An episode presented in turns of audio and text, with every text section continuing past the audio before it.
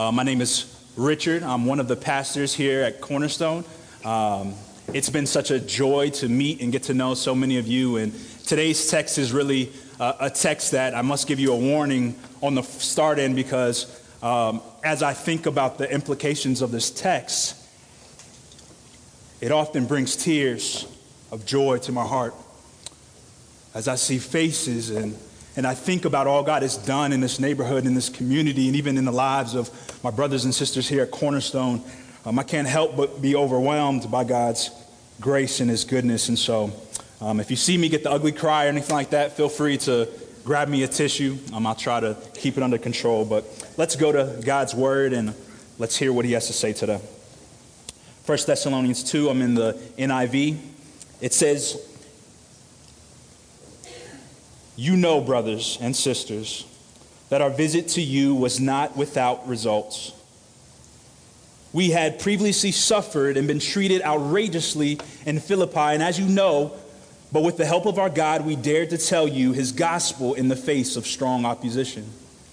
For the appeal we make does not spring from error or impure motives, nor are we trying to trick you.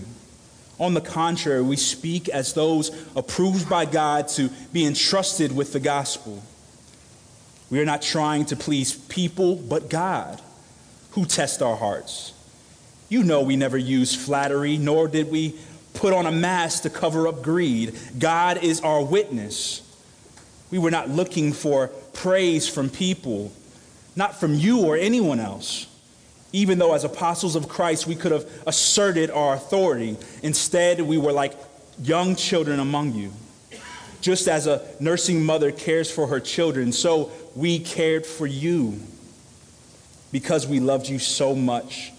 We were delighted to share with you not only the gospel of God, but our lives as well. Surely you remember, brothers and sisters, our toil and hardship.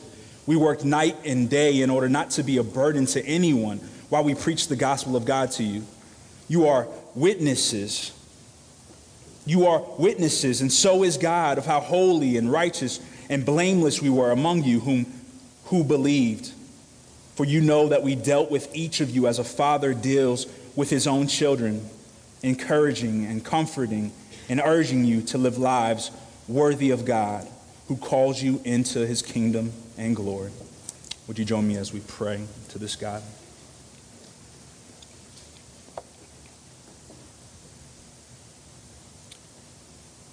Father, I pray that today, as we read your word, Father, would you over, overwhelm us with the privilege that it is to not only know you, but to share our souls and lives with one another. God, help those who feel that they have nothing to offer, whether those within the family of Christ or even those on the outside, Father. I pray that you would stir within their hearts a reminder that you have entrusted to them the gospel, that your spirit is at work in their lives, and that because of those things alone, they have more than enough to offer a world looking for truth and authenticity a world looking to know a God who is real and who is alive and who cares for them, so much so that he would send his son. And not only send his son, but he would send his people into their lives to intersect in such a way that they could point them to you. Father, this love is amazing. This love that you've given us, we can now freely give to others. And so I pray that this day we would be encouraged to do that very thing. Father, I pray that as a community and as a family of God, that we would so deeply and richly into one another's lives, that we would experience the sense of delight and joy that Paul has for the Thessalonians, that we would long for times where we come together as family, that we would not view those things as opportunities that we can simply dismiss. But Father, I pray that those things would be the things that we look forward to in our weeks to connect with one another, to encourage one another, to learn of one another, Lord. Father, we be reminded that our lives are not our own, that you have purchased them, that you have paid the cost. And so, therefore, I pray that in light of that, Father, would we freely give our lives away as though as a sign of gratitude for all that you've done for us. We ask these things in Jesus' name. Amen.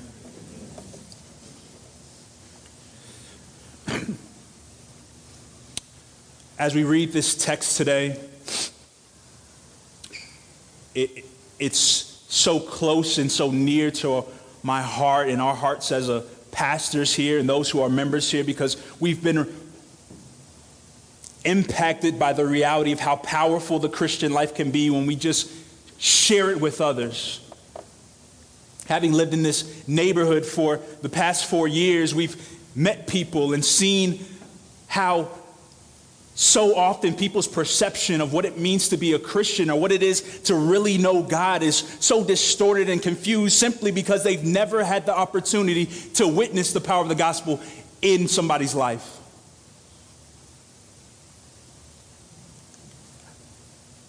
Oftentimes, it's, it's hard to drive through this neighborhood and to see the hopelessness and to see the brokenness and to see how families are destroyed and broken and see all those things. And I can't help but asking myself the question Lord, how are you going to penetrate all of that?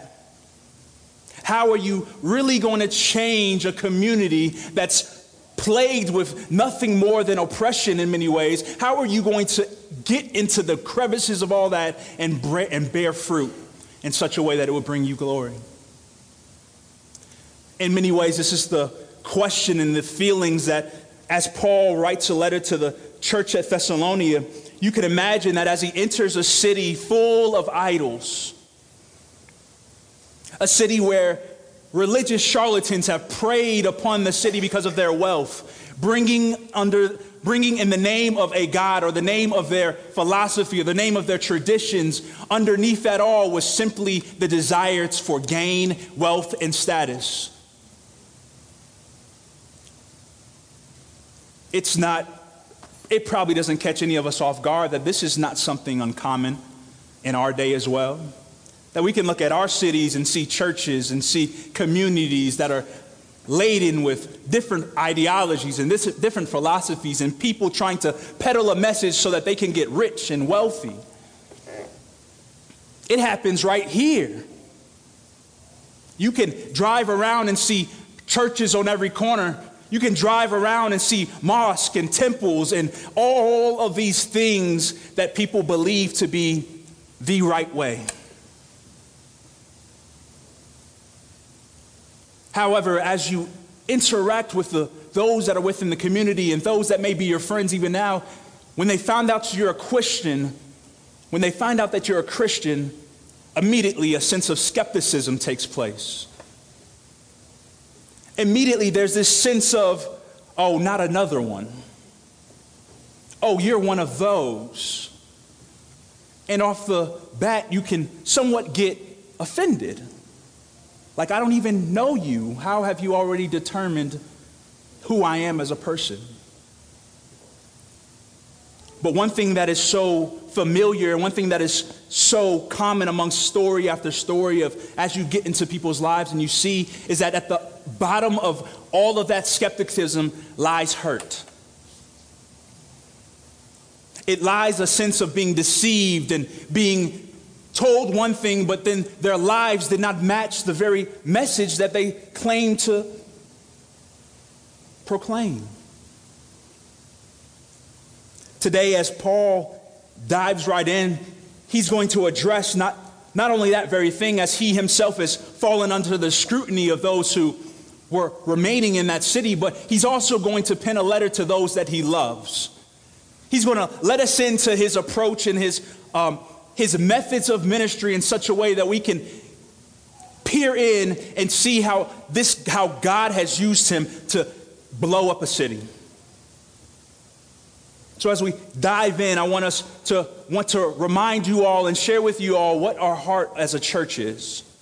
That as a church, we exist simply to display the greatness of Jesus Christ in the everyday lives of its people.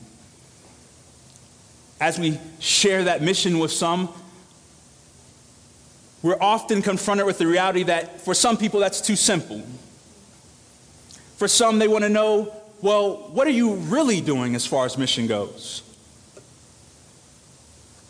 Are you opening up homeless shelters? When are you going to have outreaches? When are you going to do, do, do, do, do these things that we believe the church should do? Now, I'm not saying that those things are wrong, but what I am saying is that oftentimes we under, un, underestimate the power of the gospel when it transforms a life, and then when it's put on display, how that can impact those that are looking on the outside.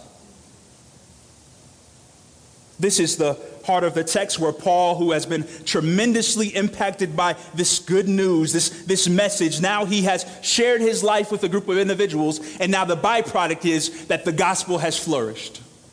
The gospel has exploded in such a way to where he could never take credit from it. However, he wants to spring us into the scenario and say, hey, in the same way that this was done here, it can be done in the West End. It could be done in Westview and it could be done in Atlanta. That this is the mission of God to take his redeemed people, place them in an environment of darkness, allow them to display God's light, and therefore he, by choice, now brings about increase.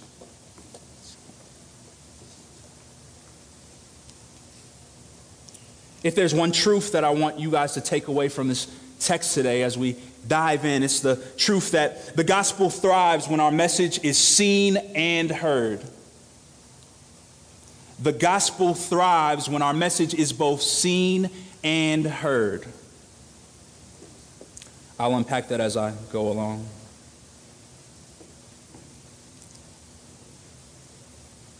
I mentioned earlier about how Paul, Timothy, and Silvanus enter into a city full of idols, full of political institutions that have set up systems to oppress its people. They enter into the city with really no, no plan of action whatsoever other than we know what we've been called to do. They're coming off the cusp of Philippi, where in Acts 17 we find out that Paul, Timothy, and Silas had been beatily, brutal, beatily beat, uh, brutally beaten. They had been tortured. They had been unjustly detained. The only saving work that occurred was that they found out that Paul was a Roman citizen and that the brutality that they experienced was a violation of Roman law. So therefore, they were let go. So as they wander off, they wind themselves, they wind themselves up in Thessalonica. And as they do that, they encounter a group of people. If you have your Bibles, turn with me to Acts 17. Acts 17, verses 1 through 4. Luke helps us to understand what exactly Paul's initial efforts were there in Thessalonica. It says, When Paul and his companions had passed through Amphipolis and Apollonia, they came to Thessalonica, where there was a Jewish synagogue. As was his custom, Paul went into the synagogue, and on three Sabbath days he reasoned with them from the scriptures, explaining and proving that the Messiah had to suffer and rise from the dead. This Jesus I am proclaiming to you is the Messiah, he said. Some of the Jews were persuaded and joined Paul and Silas, as did a large group, or as did a large number of God fearing Greeks and quite a few prominent women. Luke gives us a clue as to how Paul engages his context. He sees the need and therefore he goes to a place, a common place where people naturally gathered. For three months, it says that term, he did this for the three consecutive Sabbaths. That means that for three months, day in, day out, week after week, month after month, Paul was in a place where people gathered and he did the same thing over and over again. Many of us, when we think of that reality, we would say we would have gotten bored after the first week. To go and have the same conversation over and over with familiar faces and different faces, that does not bring any type of excitement to our lives. We want to see action. We want to see people getting saved in that moment. We want to see God move supernaturally through miracles, signs, and wonders. That's what we desire. However, Paul understood that oftentimes my, his persistency and his consistency communicated a desire that he was there for them and not his own selfish gain. His, the monotony of his responsibility and his task were not simply for his own pleasure or comfort, but they were for the benefit of those he desired to reach. How willing are we to discomfort ourselves for the sole purpose of seeing others reach with the gospel? How comfortable are we, or how willing are we to go to places that are unfamiliar to us for the sole purpose of seeing people exposed to this good news of Jesus Christ? Paul does this over and over and over again.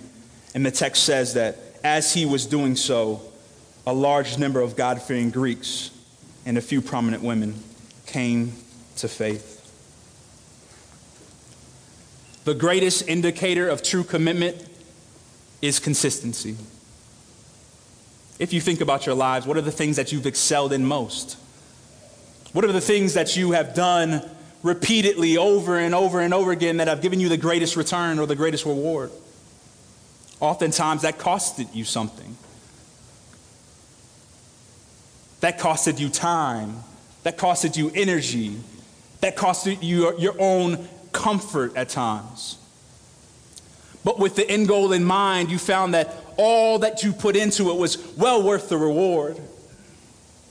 All that energy and the time that you spent investing deeply, whether it be with your friendships or with your family or with coworkers or whatever it may be, at the end of the day, it was worth the risk.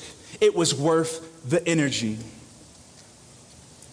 The greatest indicator of true commitment is consistency. Paul was committed to that. Paul didn't think of sharing the same truth over and over again as a burdensome task. Paul knew that the gospel message in and of itself was the power of God for salvation. It wasn't an empty message as those who had come before him had probably proclaimed, but no, there was something attached to this message. This message could actually change lives.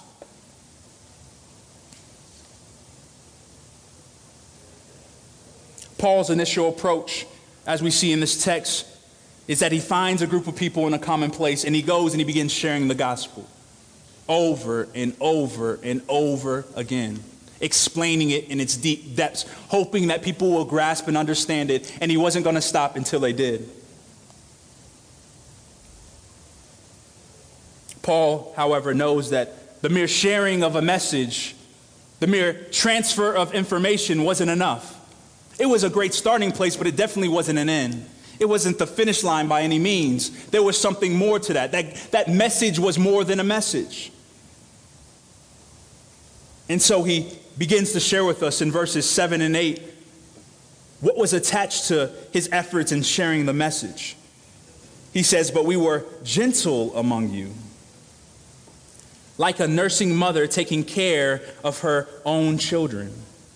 So, being affectionately desirous of you, we were ready to share with you not only the gospel of God, but also our own lives, because you had become very dear to us. Paul knows that the gospel is clearly seen as we share our lives with one another. The gospel is clearly seen as we share our lives with others. What had the gospel done in Paul's life to make him, to impact him so much that he was willing to do this day in and day out? Galatians 1:13, I'll read it for you, but Galatians 1:13 gives evidence to the work that God had done in Paul's life. It says, "For you have heard of my previous way of life in Judaism, how intensely I persecuted the church and tried to dis- destroy it. Paul previously was a terrorist. Paul murdered other Christians thinking that what he was doing was an act from God, Paul persecuted the very people that now, after the gospel transforming his life, he was giving his life for. Paul was eager to share a message because he realized that he had been impacted by its power. Oftentimes, we're hesitant to share the gospel because we forget the impact that it's taken in our own lives. When's the last time you thought about your testimony? When's the last time you reflected on what your life was like before you met Jesus and how far he's brought you till now? That was constantly on Paul's mind. He couldn't forget it because he knew, the, he knew how far he was and how near the Lord had brought him. This allowed Paul to have no limits to giving people access into his life. Paul had nothing to hide. He had nothing to keep secret. He had no desire to manipulate people, to tell them things that he himself was not willing to live himself. No, Paul was an open book. He understood that in order for people to fully grasp the gospel, yes, a message is good, but I also, I've got to let you see how this message has transformed me from the inside out. So he brings people near, he lets people get close. If the message were the cause, his life would be the effect. Paul understood that the greatest way to display God's power wasn't simply in just the message. The greatest way to display God's power was to let you look at the product, to let you see what God has done in our lives.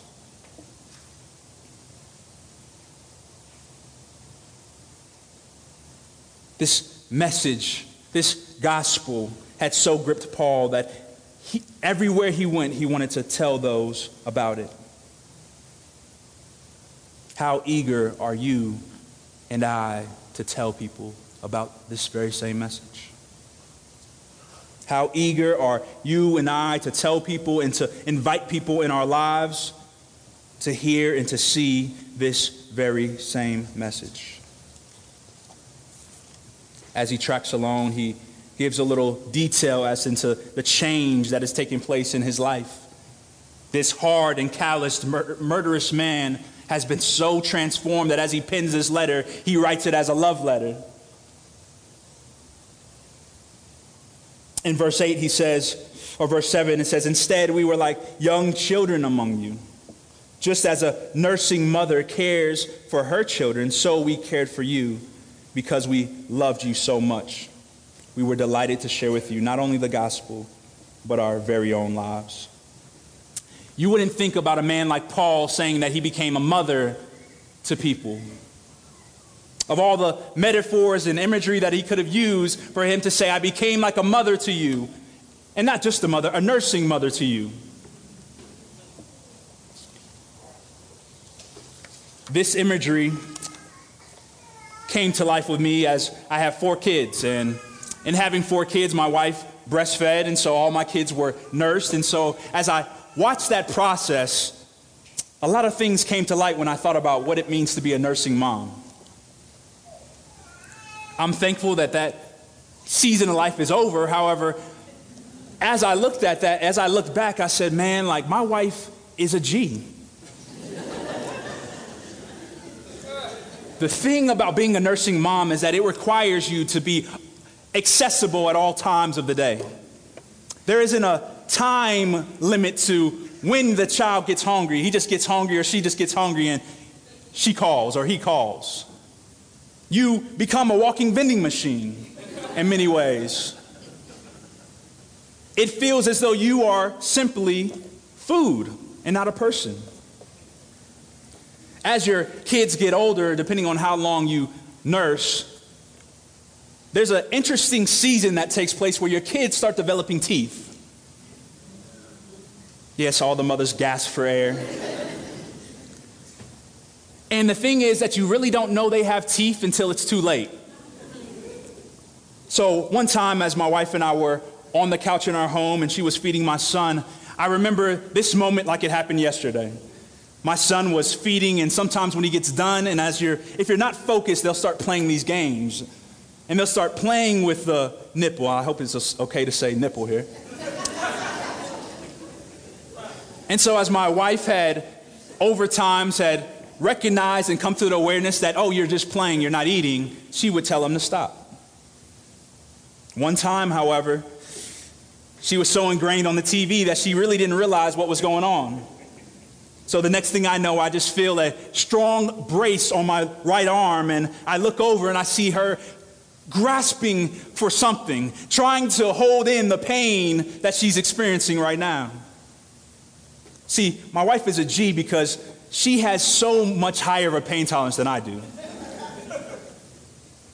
My son later on had, as I was laying on the bed, he ended up biting me on my shoulder. I wasn't so slow to react. Let's just say I responded with a reflex. And that reflex sent him flying across the bed.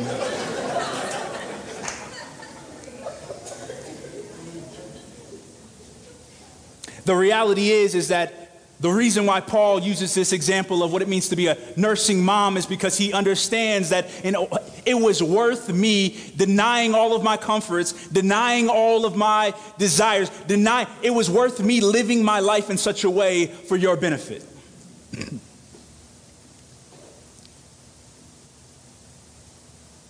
Paul became everything that he thought the Thessalonians needed because at the end of the day, his desire was to win them to the gospel. So, whether that was continuing in experiencing opposition, experiencing suffering, being accessible day in, day out, Paul was willing to do that because he became like a nursing mother. You see, the gospel, when it's at work in our hearts, it can take the hardest of hearts.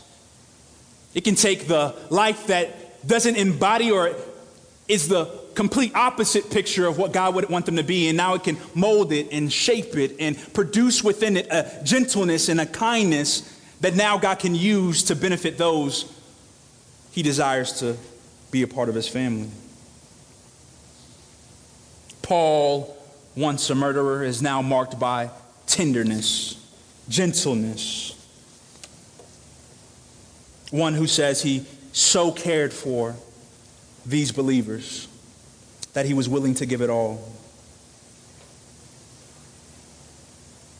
In verse 8, it says that we were delighted to share. Delighted. If you're anything like me, oftentimes people can sometimes feel more like a burden than a privilege. The demands can just seem so great that the last thing that I want to do is to give of myself. I'm so convicted and challenged by the way that Paul lived his life because that wasn't the case for him. Paul understood that in the same way he had experienced and received such an unconditional and sacrificial love, that in return he could now offer it to somebody else. So he calls them to remember these things. One of my friends about four years ago, well, about three and a half years ago, when we had been in this neighborhood for about three years. Um, I remember a time where one of our neighbors, we were home one day and we looked out the door, and all of a sudden we see this mob of kids standing in front of my neighbor's door. Immediately, we kind of rushed to the window, and as we began to watch, we were trying to figure out what's going on. At the time, we were staying in Section 8 housing, and so it wasn't uncommon to hear people yelling and screaming. My neighbors loved to turn up, so every single night, literally every single night, the music was blasting, the drinks were flowing, and they were out having a good time. But this day was different. This day, something different was happening, and so we inquired and we decided to check it out. The point that kind of the place where it started to alarm us, though, was when these little kids that were ye- ye- yelling and screaming began to take shoes off and objects and began to try to force entry into their home. So as we walk out the door, I see my neighbors to the left of me on the stoop, and they're just kind of watching and observing the scene. I remember like it was yesterday the words that he said to me as I approached and tried to find out what's going on. How can I help? How can I calm the situation down? And he said, Richard, don't bother with that. We don't get in people's business over here. So at this point, there's 15 kids trying to force entry into my neighbor's home. And as he comes out and tries to confront them, boys start taking off shirts and girls start picking up tree limbs. And they were intent on not stopping until they fulfilled what it is they came there to fulfill. As I talked to one of the girls, she began to say that the reason why they were so mad is because their daughter, their oldest daughter, had stolen one of these girls' boyfriends. I would later find out that these kids were all part of the same gang. And so they needed to make an example of her, and they were willing to do whatever it took in order to do that. As those words rung through my mind as I kind of weaved and bobbed through the crowd, the thing that was constantly on my mind was I don't understand what's going on.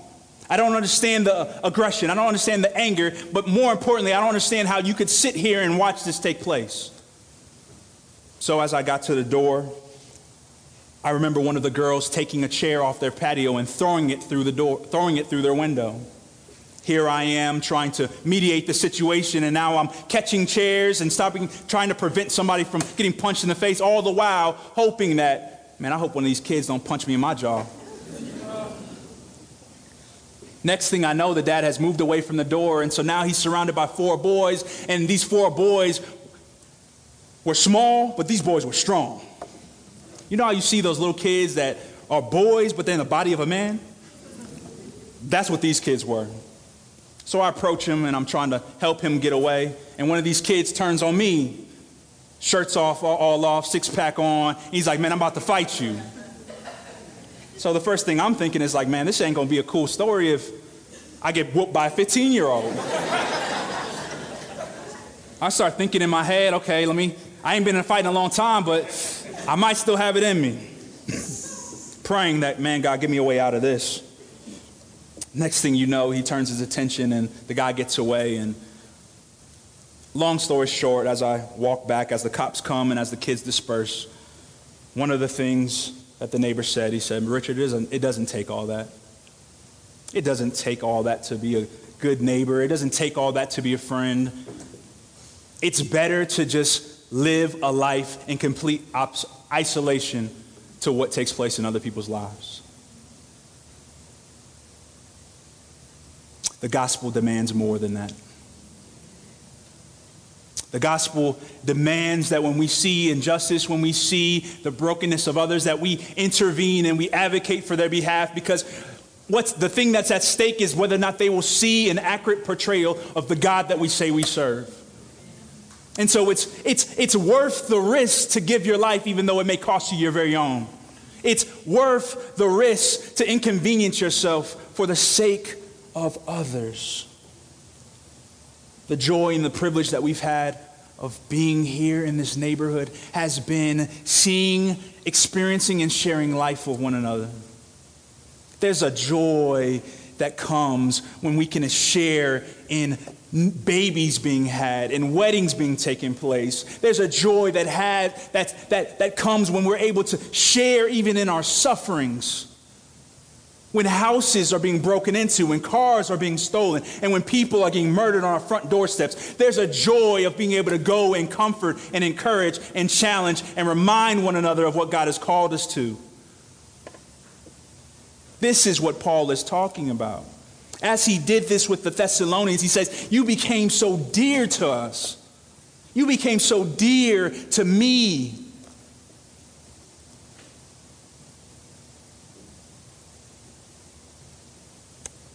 if I would ask y'all the question, who are you sharing your soul with? Who are you sharing your life with? Who is it that God has brought in your life that has immediately, even now, come to mind of opportunities that you've had to build deeper relationships with, but we just haven't been faithful with them? We just haven't taken them seriously. Who are those individuals?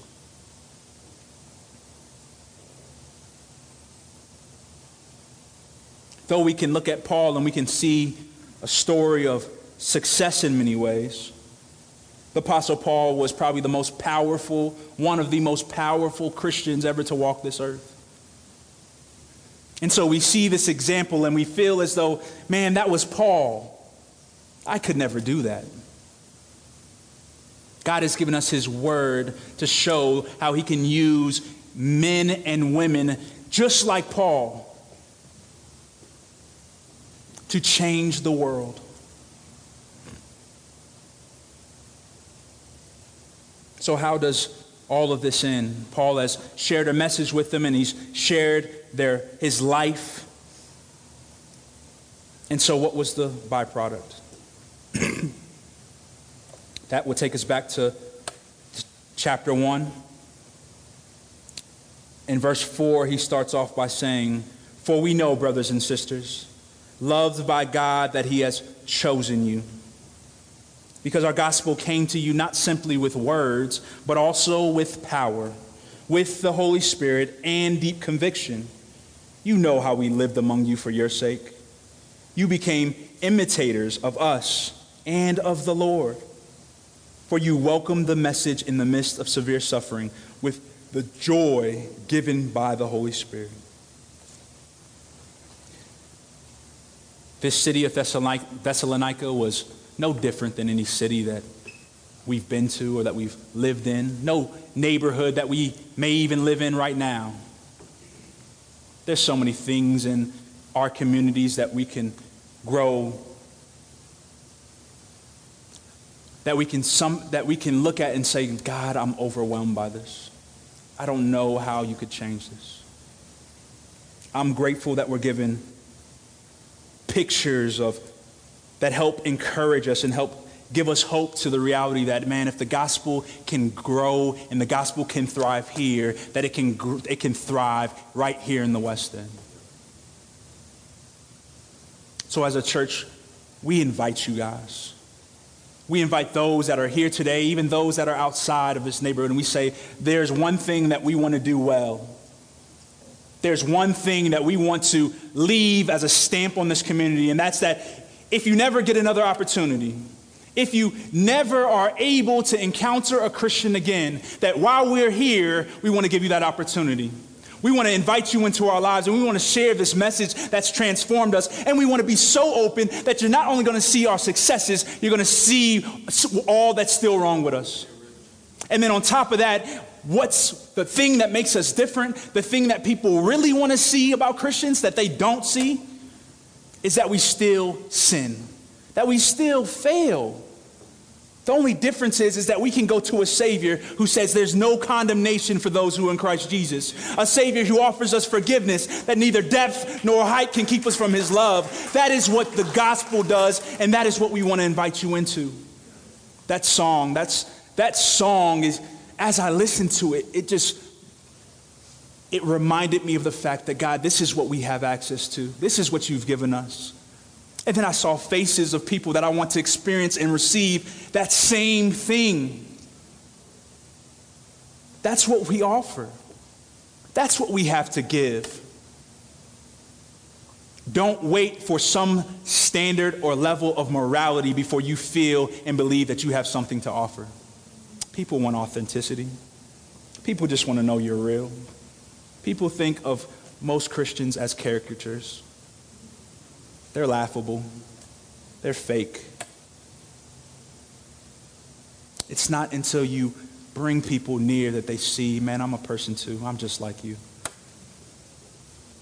And as you do that, the opportunities will come for constant conversation and seed and watering and seed and watering and investing and laughing together and crying together and suffering together and all of these things with the hopes that God would use it all to bring just one, if just one person, to know Him. This is the beauty of the gospel. So if you sit here today and you've never experienced that, you've never thought about your Christian life as being something that you are called to steward. That you're given a message, but you're also called to share that message with your lips and your life. I just want to encourage you today to say, from this day forth, you can change that. From this day forth, you have time to do just that. For those of you who are sitting here who may not even be Christians, and you keep hearing this word gospel, gospel, gospel. What does that mean? The message is simple God created us with dignity, honor, and purpose. He called us into relationship with Him, and out of that relationship, He required certain things from us to maintain and preserve that relationship. Because we are desirous of being in control of things, Adam and Eve in the garden, that moment that God had given them the command to say, hey, eat from all of these trees of the knowledge of good and evil, but eat from all these trees in the garden, but don't eat of the tree of the knowledge of good and evil, they rebelled against God. As a result, God being holy and just and perfect, he has to separate himself. He has to punish sin, and so therefore there's a gap. God, being discontent with that gap, knows that there's no way for you and I to live in a way that would ever bridge that gap. And so he has to send someone on our behalf. This person that he sends is Jesus. He sends his son Jesus to now live the life that we could never live, but also to die the death that we all deserved. Jesus gives his life for us, and on that cross, all of the sins of the world are, he bears and he bores within his body. Three days later, after he's buried, he raises from the dead, proving that he alone is God. And then he makes, he offers us a gift. He offers each and every one of us a gift. And that gift is that if we would place our trust in Jesus, that the bridge, the gap, the broken relationship can be restored. All we have to do is confess with our lips and believe in our hearts that Jesus Christ is God and that he raised from the dead. That is the gospel. That is the simple message that he makes available for all of us. This is good news. This is good news. I'll close with this. I asked the question earlier who is it who is it that comes to mind when you think of, man, I need to share this message and my life with? Who is that person? Would you commit today to not letting that just be an afterthought, but thinking through ways that you can create time and space to live life with them in hopes that they will come to know Jesus? Let us pray.